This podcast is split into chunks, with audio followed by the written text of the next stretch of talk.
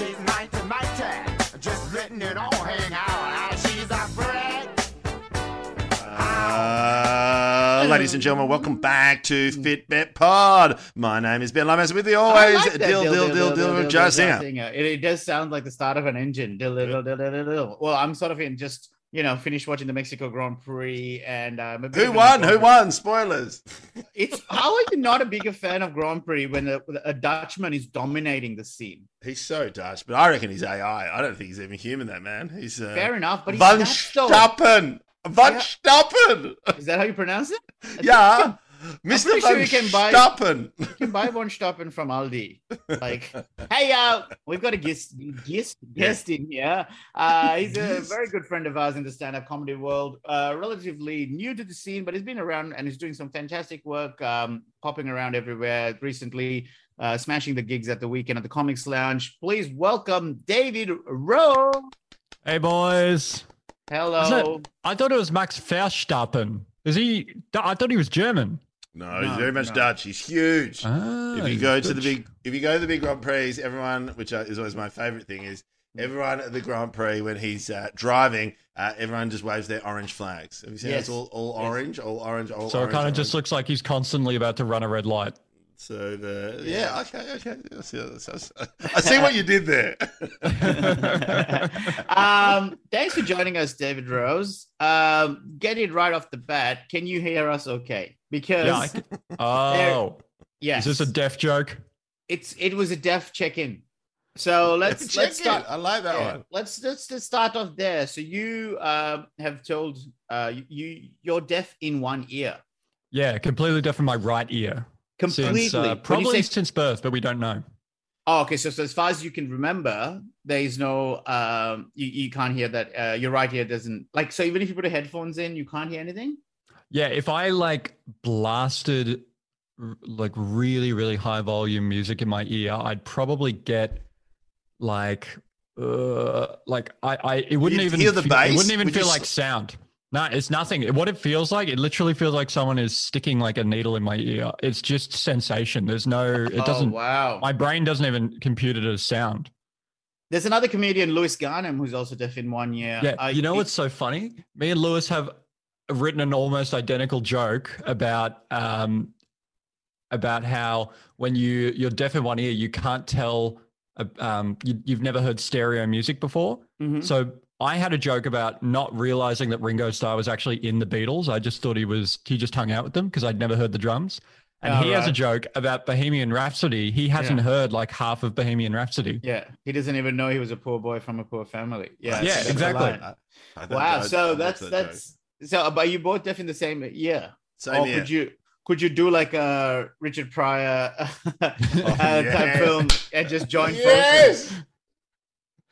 No, I mean, I thought he was deaf in the other ear because I think I've said to him before if we walked down the street together, we'd be like one person. Yeah, yeah, exactly. Yeah, you Can we together just, you're a whole. just, just so people understand that your reference was hear no evil, see no evil. See no evil. Correct. Yeah, with Gene Wilder. Yeah. It is. Can I just say, I, I am, you know, I'm gonna, I'm gonna watch. That was one of my favorite movies growing up as a kid, and and uh, with that and Brewster's Millions, uh, I think it was those two, uh, and but I assume, I, and I love it. I have not watched it in 25 years. I assume it's aged poorly. Look, I assume. so many greats have pretty much not held up the test of time, but some. I think it's okay to kind of enjoy it. In it, it was certain things. It's Yeah. okay to enjoy. Hey, but so so uh, David, do you know what it is? Have you ever had looked into um, uh, hearing aids and things like that? We've never had a guest on with uh, this condition. So what's the condition in the first place?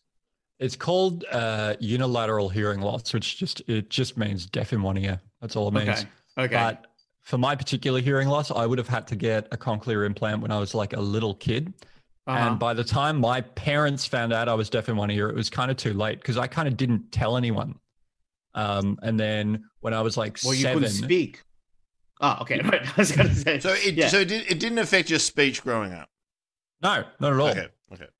But when I was like seven, I went to the beach with my mum and my Uh-huh. sister, and my mum put a seashell up to my ear, and she said, "Oh, you know, listen, you can hear the ocean." And I Uh-huh. said, "Oh, I can't hear in that ear." And she Uh-huh. went, "What?" Because she's also deaf. She's- And, um, then she uh, took me to an audiologist, and that's how they found out. So I'd already known for years before that. Like when, when I was in kindergarten, way before I told anyone about it, I already knew I was deaf in one ear because I used to ask the other kids, like, "Oh, are you deaf in one ear too?" And because kids Yeah. are kids, they all just went, "Oh yeah, yeah, I'm deaf in one ear." right. They just wanted to fit in. And, but Yeah, it's also it's also it's, I found it find it fascinating where it's like because as a kid you just adapt to it, so you just go, well, that's just the way I am. Did Mm. you ever think to say, hey, I can't hear out of that ear, or was just like you didn't know any different? Oh, 100%. I literally thought when I was a child that the world was broken up into people who could hear in both ears and people who could hear in one ear. I just Yeah, thought yeah, that yeah, like a certain I just thought about half the population could only have one ear working cuz yeah, you just assume it's normal. Why wouldn't you? Right. And so, because again, if, if you're born with it as a child and you've not known any different, it would take quite some time before you you you you even like would verbalize it going, you know what I mean? Because it's just all you've ever known. because because sometimes usually correct me if I'm wrong david is like sometimes uh like i've seen it with friends where the kids have grommets so their ears are blocked when they grow up Mm. and they've got to get their ears cle- cleaned out but sometimes you don't know that because when you're little like it's really hard you have to go in really deep and you have to have you, you have to re- research that and go i think my kid's got grommets. And then what happens is that their speech develops um, actually a lot slower because they can't hear clearly. But if you're hearing clearly one out of one ear and the other one, then you wouldn't be able to detect it because the parents would be able to detect it because you're just talking and developing normal as a normal kid. Yeah, my parents had in retrospect like little clues, but th- they didn't realize at the time that that would, that they were hearing related. So like when I when I was a kid and my mother would be out in the garden and I'd yell out like where are you? And she'd say I'm here and I'd be like where I can't find you and I'd get really distressed and she just thought I was overly attached. You know, she didn't Mm. realize that I was actually like I can't fucking find you. I don't know where you are Right, right. because I have right, no right. echolocation.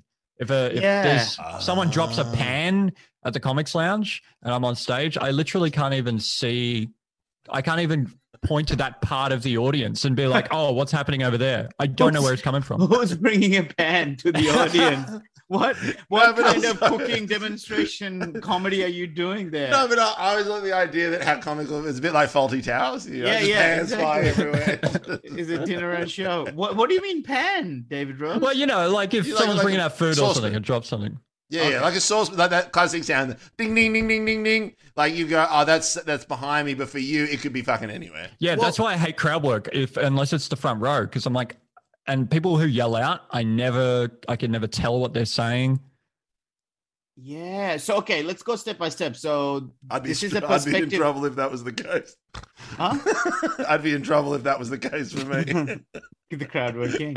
hey, uh, what? Tell us though. Like, so this is obviously a perspective that you know we're privileged enough to not know about. So music is one, obviously, that has just come up, right? And obviously, not having that stereo uh, perception of things. Uh, which obviously will impede your enjoyment of movies and stuff like that. But then again, you've never really known otherwise. So that's Yeah. one.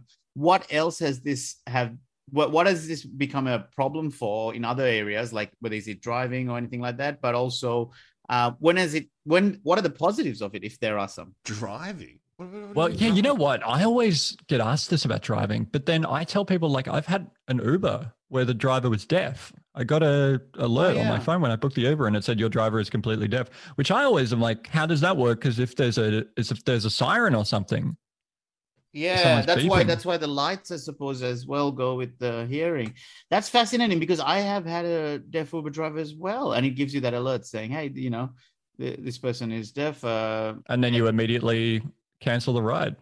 Well, no, I was curious. I needed to know. Uh, I did cancel the ride when they said your driver is actually dead. And I was like, oh, yeah, probably be able to do this job. So, okay, so driving doesn't im- uh, impact you, but even like depth perception, uh, depth perception with terms of trams or, uh, you know, things like that, any, any impeding there? Yeah. So the things I used to get a lot as a kid, which really used to piss me off, was I'd have teachers say, um, "Tell me what you missed."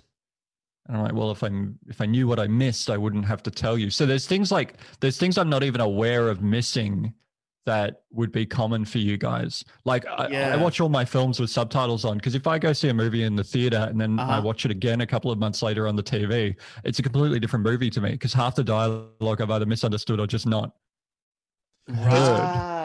Because I totally understand. Because I recently got my hearing uh, tested at Costco. Yes, we talked and- about this. Talked about That, this. that is a real thing. Yeah, I It's a can real thing. recommend that as the elite service they're for hearing in Australia. David at Costco at Southbank, uh, Docklands. Good work, David. Um, and Aaron. Anyway, so I got a testing, and I've lost uh, quite a substantial amount of um, high frequency hearing in my Yeah, left that's ear. that's very normal. Yeah. Yeah, and so and so that happens over time. Mine's just increased because of damage because I used to wear an earpiece uh, in my left ear um, when I uh, used to work in the big reality show. so it was just be uh, very. it's it's probably uh, sorry to interrupt. It's probably more to do with the fact that you do stand up because you're around these huge sound systems every night. Like sta- Oh, my audiologist told me he was like, you should be wearing musicians' headphones on stage. You should be wearing what Coldplay wear when they play Wembley. Can you imagine rocking up to stage just like with ca- noise cancelling? Yeah, with headphones with a monitor on, and then you know blocking one ear so you can get the right pitch for your for your comedy. Oh, I just love the idea. You're like, oh, I can't hear them laughing. I'll just assume that was another round of applause. it's blissful ignorance in a way, selective hearing. But the thing I struggled with is uh, that um, my I don't hear the indicator on the car. So sometimes I turn the corner and the indicator doesn't click. I just don't hear it. And then my partner's Mm. like, "Hey, the indicator's still on." Like all that kind of stuff. Have you had issues? The one example I have is all the tricks you have to come up with. So I, I went on tour with Lewis Garden, and I was like, um, you just call him Lewis Garden? Because we No. should probably get your ears checked. yeah, Lewis Garnham. Yeah, okay. It's cool. his uh, it's his Savage Garden cover band. The version. Garden. so I, I remember, and then he, but then I just noticed that like, we were sitting down for dinner, and he's like, "Can I sit on that side?" And I was like, "Oh yeah, sure." And he's like, "Yeah, because then I can hear the conversation." He goes, "If I sit on the other side, at the other end of the table, I would just, I literally will not know what's going on." Do you have many of those kind of tricks of the trade? Yeah. Tricks Yeah, I really should- trade.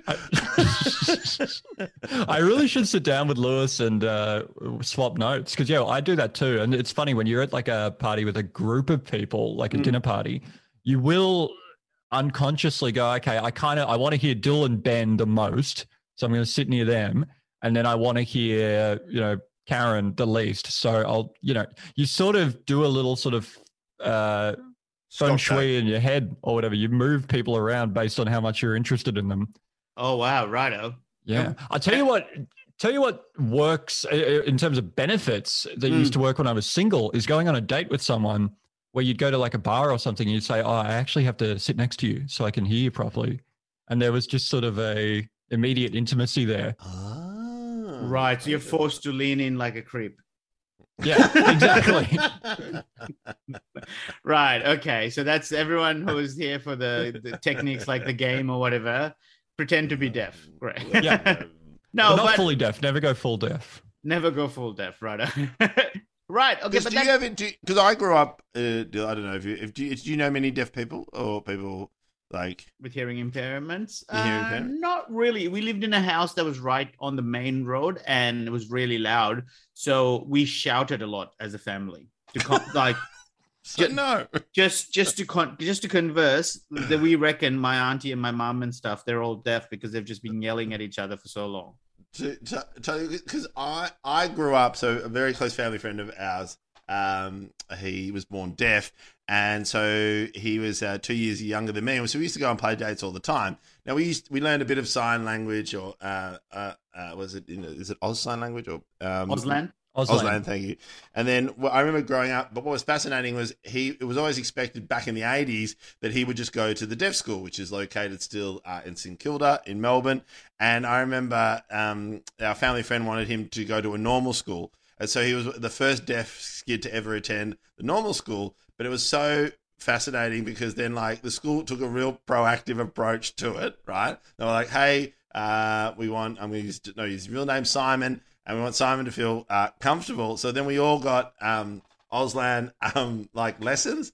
And I remember um, Simon was just like really struggled because he just wanted to be a normal kid and play soccer. And then just Mm. like kid after kid was like, let me practice. Let me practice with you. Let me practice. He's like, yes, you live on a street. Yeah, I get it. Oh, next person, you Mm. live in a house. Yeah, I get it. I get it.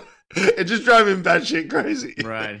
And I and I remember because I remember because it was normal for me, but with with um, Simon, we'd um, when we were like playing, is he could lip read so amazingly well. Mm. So the whole point of it was like it wasn't really about the signing; it was just that you know you would have to just enunciate very very clearly. Now, if anyone knows me, I'm not very good at that anyway.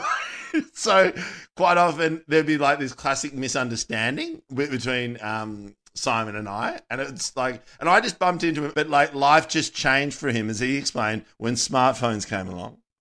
He said it just changed everything for him because growing up in the 80s, he had to write everything down if people couldn't understand him. And now with text messaging and just like, um, like, you can pass as a uh, regular person uh, through emails and stuff like that. Yeah. No one needs to know. You don't have to bring it up. So if you're a professor or something and you're doing most of your work through text, Yeah. it's not an impediment at all. It's I just found that fascinating that, that that that has just made his life so much easier. And I just remember, you know, for you know, just what what is on offered now for people who are deaf um, is is a lot more than what it was. And again, I guess maybe that's across you know with NDIS and all that kind of jazz. It's really a lot more than it ever was before. But I just like I, I looked at him now. I was like, wow.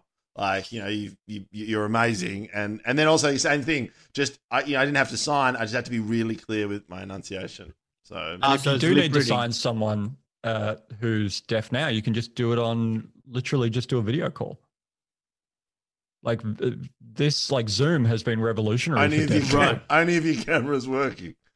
Only if the camera. Well, yeah, that's a good point. Yeah. If you didn't For those listening at the again. moment, David's camera isn't working. So, David, then something interesting that you mentioned before was about how your mom thought that you know you were just a like anxious kid or whatever, uh, because it, because it wasn't recognized as that you just couldn't hear her. Um, now, fast forward now to what what age are you now? 28. 28, Jesus, and- and so, that? 28. what were you doing at 28, Dill? Me, I was crushing the comedy game. Wow. Yeah, he could tell where pots and pans were falling every night at the Yeah. lounge. Yeah, I was doing crowd work with with spoons. Um, the uh david what was the what was uh you talk quite openly on stage about uh your your mental health and the medications you're on um what has when was it that you first went on medication uh how long ago was it and what was it for that was uh, maybe like five, six years ago. I used to smoke a lot of weed in high school. And then Ah. um, one time I did this gig actually out in the Dandenong Ranges where I grew up. And afterwards, someone gave me some weed and I took it home and smoked it and basically lost my mind for a night. Like Whoa, it was whoa, the craziest experience of my let's life. go let's go step by step so you this was you'd already started doing comedy Yeah, start doing comedy and it's Had in you the smoked hills. weed before? Everyone's yeah, yeah, quite a lot. oh so as a kid you smoked fa- fairly a fair a fair bit As a teenager, not Teenager. as a child. Yeah, yeah, okay, cool. I mean, I know weed helps with glaucoma. I don't know if it clears a deaf ear. Yeah, I could just I could hear amazingly when I was high. But, but, but you're you're but when you're a teenager, it's just like you know, it's like classic teenage, like group of blokes, you know, chopping up a mix, smoking big bongs, that kind of shit. Yeah, exactly. And you don't like to be honest, I'm not even sure I enjoyed it, but it was social. So you just do it. it was just everywhere, righto. Yeah. So You then know- I Have you ever had a bong, gig. Dill? Have you ever had a bong? I had I had a bong when I first came to Australia, like within the first week or so, I think. Um, well, I had a I think I've had a few bongs, but a lot of the times I was drunk already, so I didn't really vibe it. You know what I mean? Uh, but it's also looked very dirty.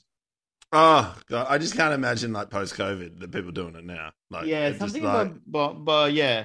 Uh, but yeah, so so go on. So it, you never felt like it was a dependency or anything like that. It was just something that socially happened a lot. Yeah. Okay, Yeah, so then and- so then yeah, go. And then I do this gig. This guy gives me some weed. I go home. I'm still living So with my at this parents. point, at this point, are you still sort of regularly smoking? no, no. No, so you'd stop for a while. Yeah, exactly. Okay, right. So my my tolerance is already way lower. Uh-huh. And then um, go home. My mother and my sister are watching Buffy the Vampire Slayer. I go out the front Yeah. and smoke this joint. And I used to smoke joints that my my friend used to grow his own weed. So it was Right. like you'd smoke a whole joint and it would be like having a beer. Right i right. smoked this whole thing, and in the two minutes it took to walk back inside, literally couldn't have told you my name, couldn't have told you where I was. Just Wow. everything disappeared. So it was and- just this crazy strain, is it? No. Yeah. But it's, but also it could have just been grown, you know, with shitloads of you know fertilizer, and then it's you know just shoved light in a cupboard. That stuff is potent as fuck. Mm. Like hydroponic stuff is just like hello. well, so because obviously I don't understand the nuance, like the, the differences in how it's done or whatever, but there's basically stronger weed than non-stronger weed. Yeah, it's probably the diff- it's like, you know, a 7-Eleven iced coffee versus a like elite barista coffee. Right. So this was an elite barista weed. Yeah. Right, right. And so you thought, okay, yeah, one one whole joint I'm fine with normally, so I'll do the same. And in two minutes you feel what are you feeling?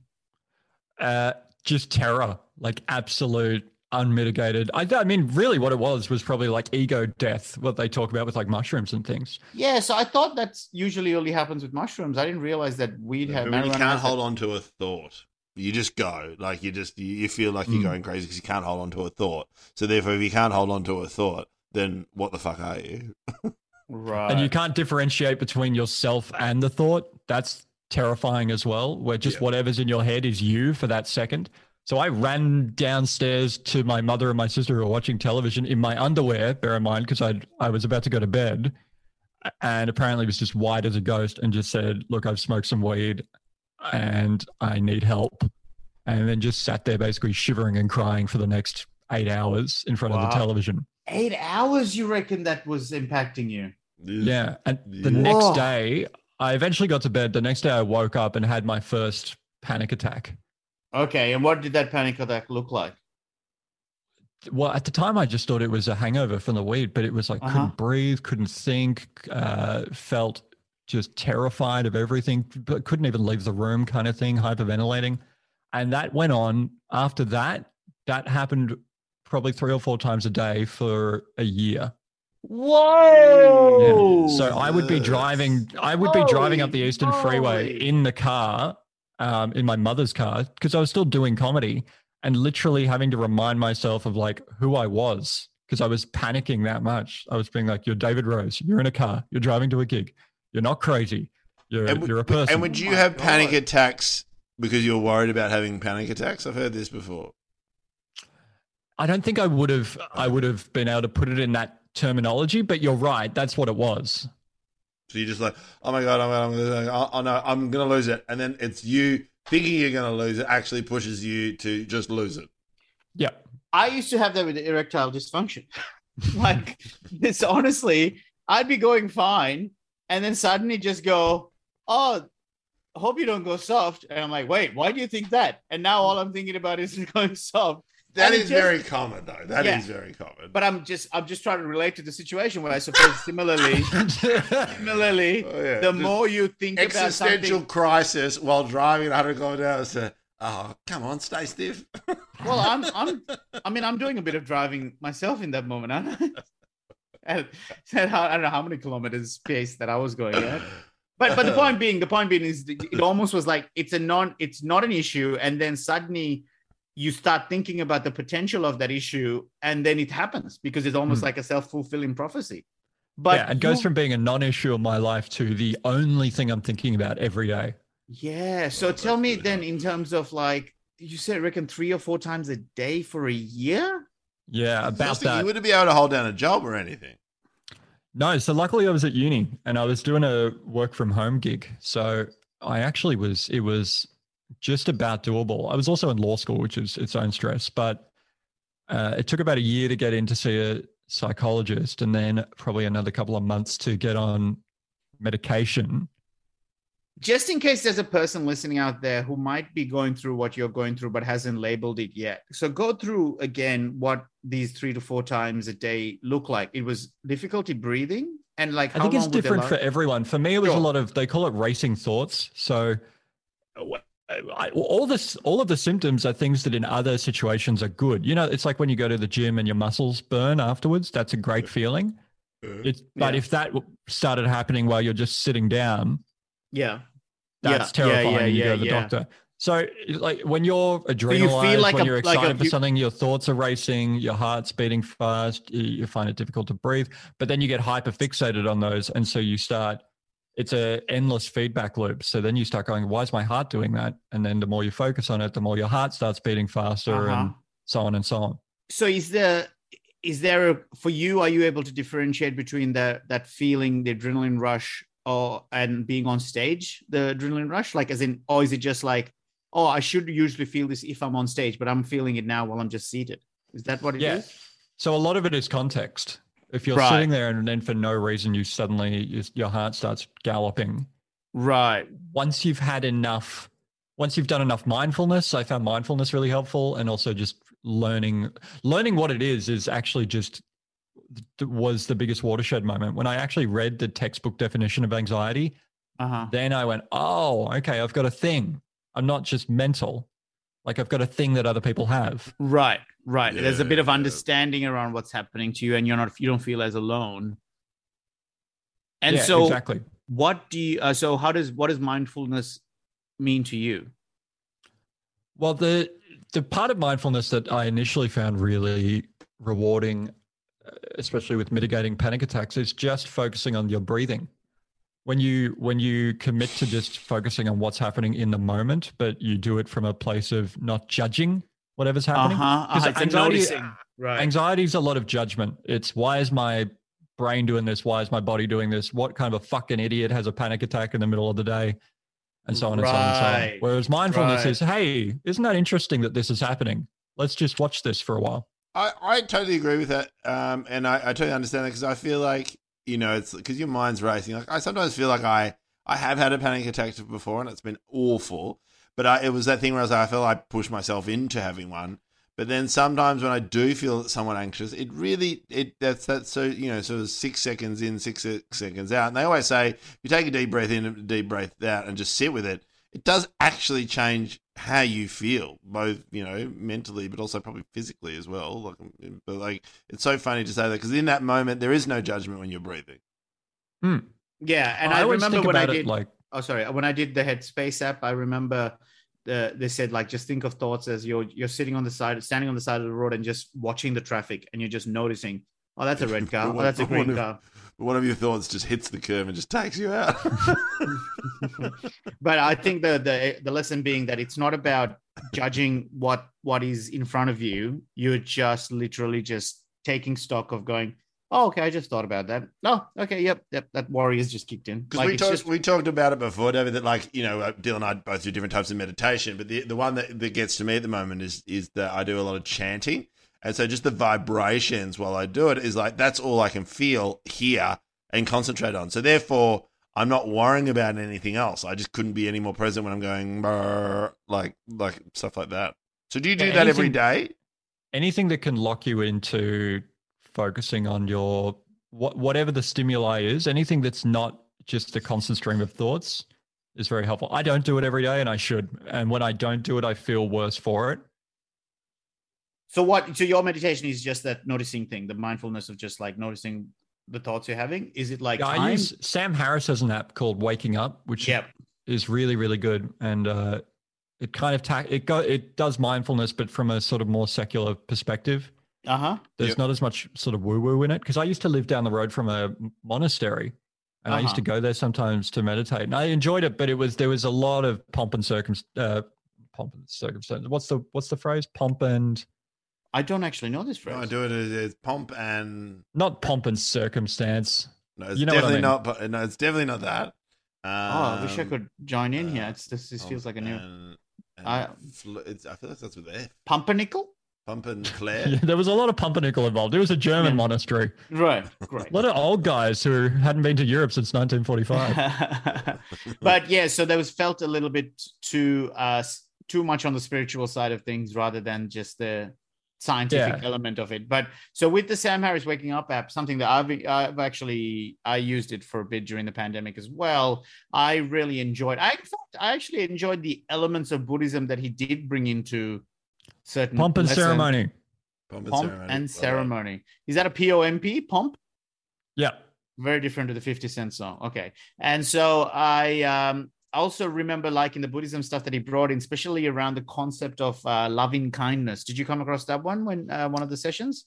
Love and kindness is um yeah, it's it's revolutionary. It's I- uh yeah. So tell us for, for the for the listeners who don't know what loving kindness is. What share your thoughts on it? Well, insofar as I understand it, at least it's it's it's deliberately sort of bringing on the feeling of love and um, respect and and kindness that you have for people that you're close to in your life, and then consciously extending that feeling to others. So you start with someone that you have uh, just positive associations with, like a, a parent or a lover or whatever it is, and then you you think you try and generate that feeling that you have for them, and then you try and think about someone you have neutral feelings for, Mhm. and then eventually the goal is to extend that feeling to everyone, even people you actively who have wronged you or yeah, Yeah. who have, who have who slighted you. Yeah i found it very powerful. I found that uh, the middle tier where you think about someone who um, is not that close to you like i think you use the word neutral and then just imagining them getting everything they ever wanted and all the happiness and all the joy and you know those and it's unbelievable it's almost like a cheat code like a hack in a way how good you feel at the end of it because you have removed because because their what I enjoyed about that exercise was that their benefit or the joy bring coming into their life does not actually relate to me. So, for example, if I think of good things happening to my partner Maddie, uh, in specifically the things that are that she's going through or whatever, it directly impacts me. Do you know what I mean? If she gets this thing, then that will make her happy, whatever. Whereas when you extend it to someone that isn't connected to you and you still feel good, that's when I was like, "Oh, this is like a fucking magic bullet." There, you know what I mean? Because and doing just- it with people that you that either have wronged you or you dislike in some way it really it makes the half-life of those negative emotions a lot shorter. It's really difficult to to maintain it actually takes effort to maintain active contempt but kindness is is it can become the default setting yeah. if you if you practice it. If you practice it i think that's the key part is that if people try it once and give up or twice and give up it then then you've kind of missed the the point of it which is that anything in life you have to kind of you know uh, get better at it. You're not going to be as good on day one. So if someone's wronged you let's say even like in a heinous way it's you know you, you almost think of it as a, is a 10 year timeline before you actually can forgive that person right? Mm. but but i think you just start small. You start with the people you do care about then you move on to the people that are neutral and then slowly start thinking about you know kindness towards those who have uh you know affected you in a negative way. And and it comes it comes easy it comes a lot easier to to some people who are you know emotionally connected with themselves or you know have a level of emotional intelligence and i reckon that that exercise i really love that exercise i, I do it i try to do it nearly every second day and mix in my in my meditation because you have that moment you're like i love this person now i'm going to transport it across to the dental assistant who who's helping my dentist. You know what I mean? Like just Mm. trying to make Yeah. it as a neutral person as possible. And go, I hope they get everything they want, their love, the joy, the Mm. the feeling that I have towards my kids, like all that kind of stuff. It's, Mm. yeah, it's it's easier. It's yeah, it's it's it's harder. it's harder than interesting you talk about the person who in your life who is you know having to learn about empathy that could be 10 like 30 people in comedy right Oh. Yeah, sorry david you were going to say something i think with with all of these things can you guys still hear me Yeah, yeah, yeah. yeah, yeah. the more important can you Can hear, you hear the can you hear the washing machine? Can I have my washing machine in the background? no it's on the right hand side so he's fine You know what's fun? Sorry, this is off topic, but my g- grandmother, I remember when she got hearing aids, she lived next to a freeway. She put them in and then went, she like realized she lived next to a freeway. She said, it's so loud here. So she just took them back out. She never used them. That's yeah great. wow um so yeah sorry david you were going to say something What, what I was going to say is, I don't think the goal is to not experience the negative emotions because those also exist for a reason, but it's it's cutting down the there's a phrase Sam Harris uses a lot is the half life of negative emotions. It's it's m- m- taking the experience of disgust or anger or contempt or whatever it is from Mm. being a 10 minute experience to a 10 second experience. Right. You'll still feel it, but it's it, Right. you're making a choice, and it's a story you tell yourself. So that's one of the things I learned with anxiety. What I realized about my own brain was that I was the most boring person in the world to myself. Like, if I had a friend who would talk, talk to me the way my own brain talks to me, I wouldn't hang out with that guy because he just tells you the same thing over and over again. What your anxiety does is go, hey, remember that time you screwed up? Remember that stupid thing you said? Hey, uh, you, no one likes you. You're never going to find love, whatever it is. And then you just run these three or four narratives on repeat over and over again. And if I, one time I actually counted how many times a day I told myself the same thing, I realized it was like a hundred times a day. I was saying the same dumb stuff to myself. Wow. And so and meditation allows you to just see that and then cut that shit out, basically. yeah, Yeah, yeah. you've already told yourself that, or you've already felt that bad thing. Move on. Yeah. Right, right. It's almost like an acceptance of going, yeah, well, big deal. Like it's almost like rather than letting it fester and give it more oxygen by fixating on it, you see it come through and you're like, oh, there you are. You Yeah, know? and, D- Mhm. and Dylan and I have spoken about this before, but the, the technique I use quite because I, I, that does happen a lot to me. It's like you know why not this and why not that, and then you sort of play as like I should have done this, I should have done this, and should's the worst because you can't can't change anything, you can't change the past. Um, and then I one I always do is just like whatever the thought is, it's really annoying. I think about that thought, and then I literally go gone. It's just gone, and then I just say gone, and it does go. And it took me a while to be able to do that. But just sometimes I just go, nah, yep, okay. Is that how you're feeling? Great. Oh, okay, cool. Gone. Don't think about it Yeah, again. You wow. thought about it. Move on. I like that. And and just sort of circling back to that that bad experience with weed. So you you reckon that one incident triggered all these existing things that were sort of maybe bubbling up, or do do you reckon it actually caused it? No, I don't think it. I don't think it did anything that wasn't already going to happen. We, you and I talked about this about COVID being an accelerator for things. Yeah. it didn't reveal. It didn't create problems, but it it did reveal fault lines and and Yeah. widen them. Th- things that would have appeared down the track got showed up quicker. So whether it was housemates splitting up or relationships ending or people getting pregnant or whatever, it just COVID seemed to get people moving quicker, you know, towards Mm, that particular thing.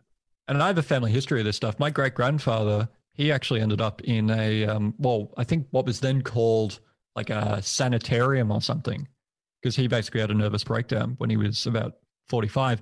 And to be honest, I'm pretty thankful that that experience happened to me in my early 20s, because I would be much more scared of being like in your position, Ben, where you've got kids and you've got a wife and you've got real responsibilities, and then suddenly you snap and you're Yeah. dealing with intense mental trauma mm. and you've got responsibilities to other people. It's a lot easier to have your breakdown in your 20s.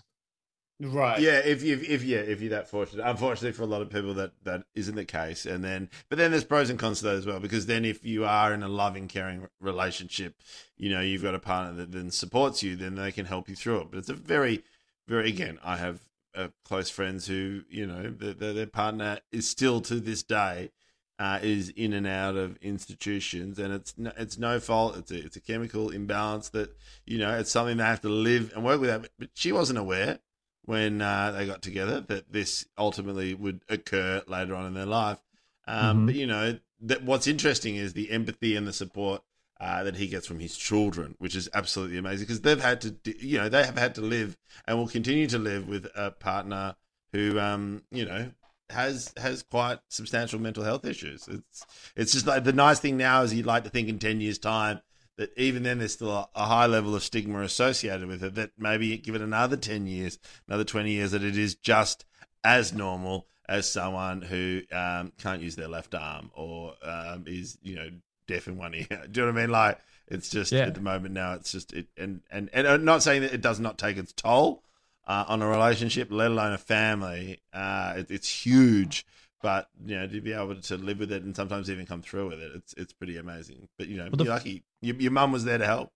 Yeah, exactly. And Buffy was there on TV, so everything worked out. The the thing that I was going to say is that um, talking about it, people seem because there's still so much stigma around it. People seem to think when you're talking about it, you're in crisis when you're bringing it up, which couldn't be further from the truth.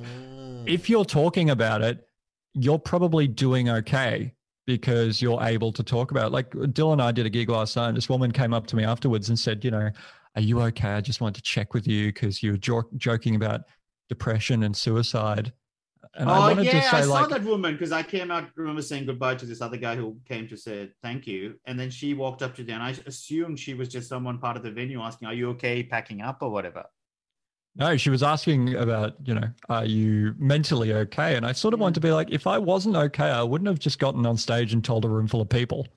Yeah. I would so have do- been. does- I would have does- been at home. I wouldn't have even gone out. Right, right. Because I was going to say, how do you feel about that? Because you, it is a nice thing that people care, right? But there's also an element of it going, yeah, as you said, like, oh, I, I, I'm not going to be flippant about it. Like, in fact, uh, if you truly understood how bad it can get, you know that stand-up comedy wouldn't be possible if you're not Yeah. okay. You know what I mean? Yeah, yeah, yeah, totally. Like at least, so yeah. How do you feel when people show that care and concern, knowing that it's coming from a good place? It comes from a good place, but it is sort of similar to the people, to the teachers who used to say, if you've missed anything in class, tell me what you've missed. Right. Yeah, Okay, it's so just there's there's a moment there where people haven't fully considered the implications of what they're saying, but it comes from a good place, and I'd I'd much prefer that to some guy coming up to you afterwards and calling you a slur for talking about your mental health because somehow that's gay. You know, it's it's Oh. uh, we're in a better world. right. I'd rather Yeah. live in this world than the alternative.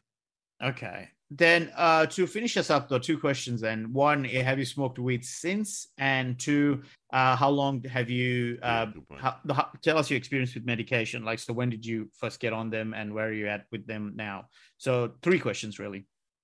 Haven't smoked weed since. I used to actually just have panic attacks being in the room, uh, being in the room with the the smell of weed. It got to Oh, that point. So it's like Um, uh, people having aversion to like a bad night on tequila. Just the smell of it makes them vomit. That's extended- Exactly. Yeah. Wow. I I'm now okay with that. In fact, I did this show in in New York, and they they booked me for it, and they said it was a green show, and I didn't really know what that meant. I kind of thought it meant the comedians were all kind of new. It was for Adam Band and yeah, exactly. I thought it was yeah, or environmentalists. I get there, and everyone is high, like, and there's no booze in there. People are in the front row, like ripping bongs during your set and blowing the smoke at you. Wow. And, so, did you get passive high? No, I didn't, but I I I did it I did it twice. The first time I did it, I actually like left it. I said, "I sorry, I can't do this. Uh, this is not for me." Mm. Um because I was feeling so anxious. But then I came back a couple of years later and was able to sort of stick through. And that was kind of a watershed moment for me. Oh, okay, I can be around it again. Okay. I'm not yeah. interested in smoking it, but Just love it like a night like that is still around. after Yeah, clearly. It's better than bin night. that's that's when you bring out your shittest gags and try and get them out. Um, a medication. What, are you, are you, do you feel comfortable I'm on, letting us know I, I got heckled the other night. Someone asked me, someone in the crowd started yelling out what they took, which I thought was quite funny. Um, I'm on Show um, us your meds. I'm on sertraline, it's Zoloft. So I take uh, 100 milligrams a day, which is like a moderately high dose. Um, and I've been on it for a while. It's uh, probably, at this point, it's probably not something I need, but I take it to mitigate the physical side of anxiety more than anything else. I find it's really good at Yeah. dampening down the physical side of panic attacks, like the elevated heart rate and things like that. Right. Okay.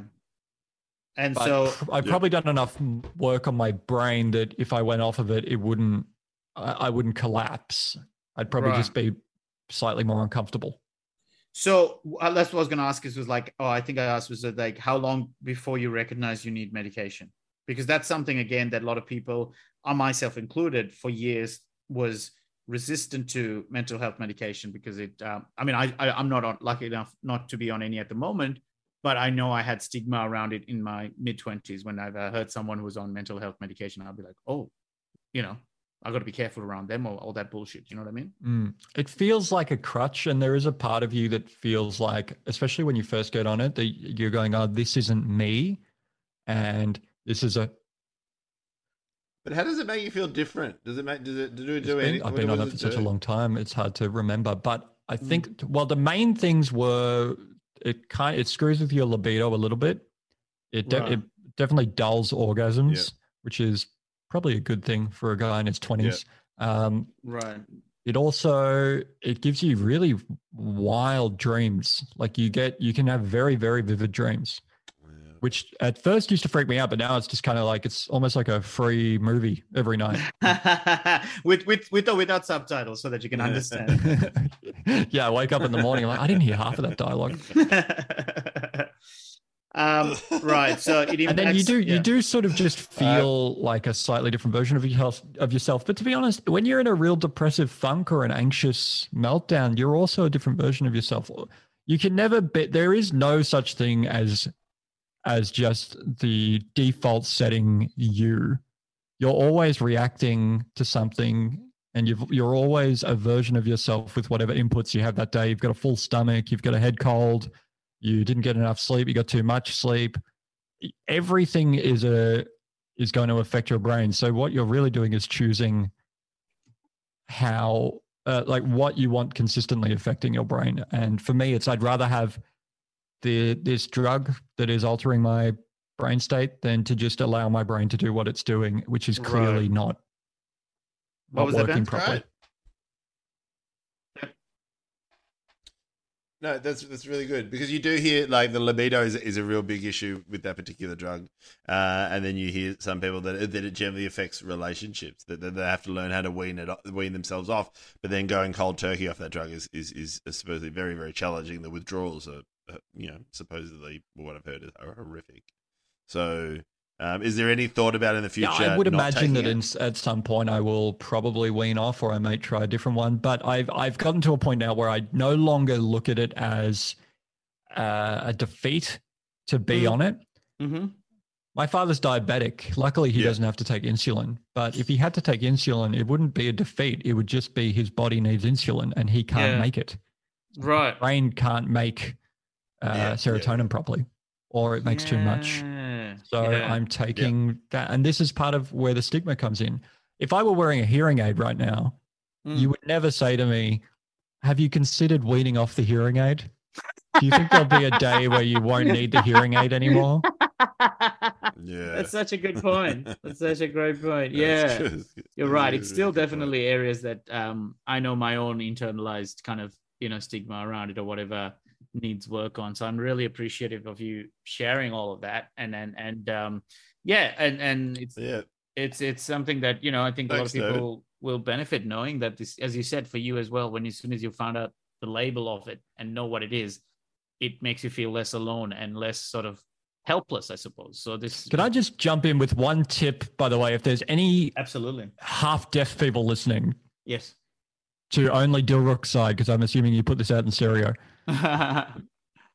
if you if you do have hearing loss uh, apple and android have this setting this changed my life it, it's buried in the audio settings somewhere in your phone but there's a button that says mono audio and when you click it it puts everything from two channels down into one oh. so i now know what the beatles songs sound like properly Because- because of this mono audio setting. And if you're listening to a podcast totally. and the hosts are on different mics, it is such a benefit to have this setting on. A lot of people don't know about it.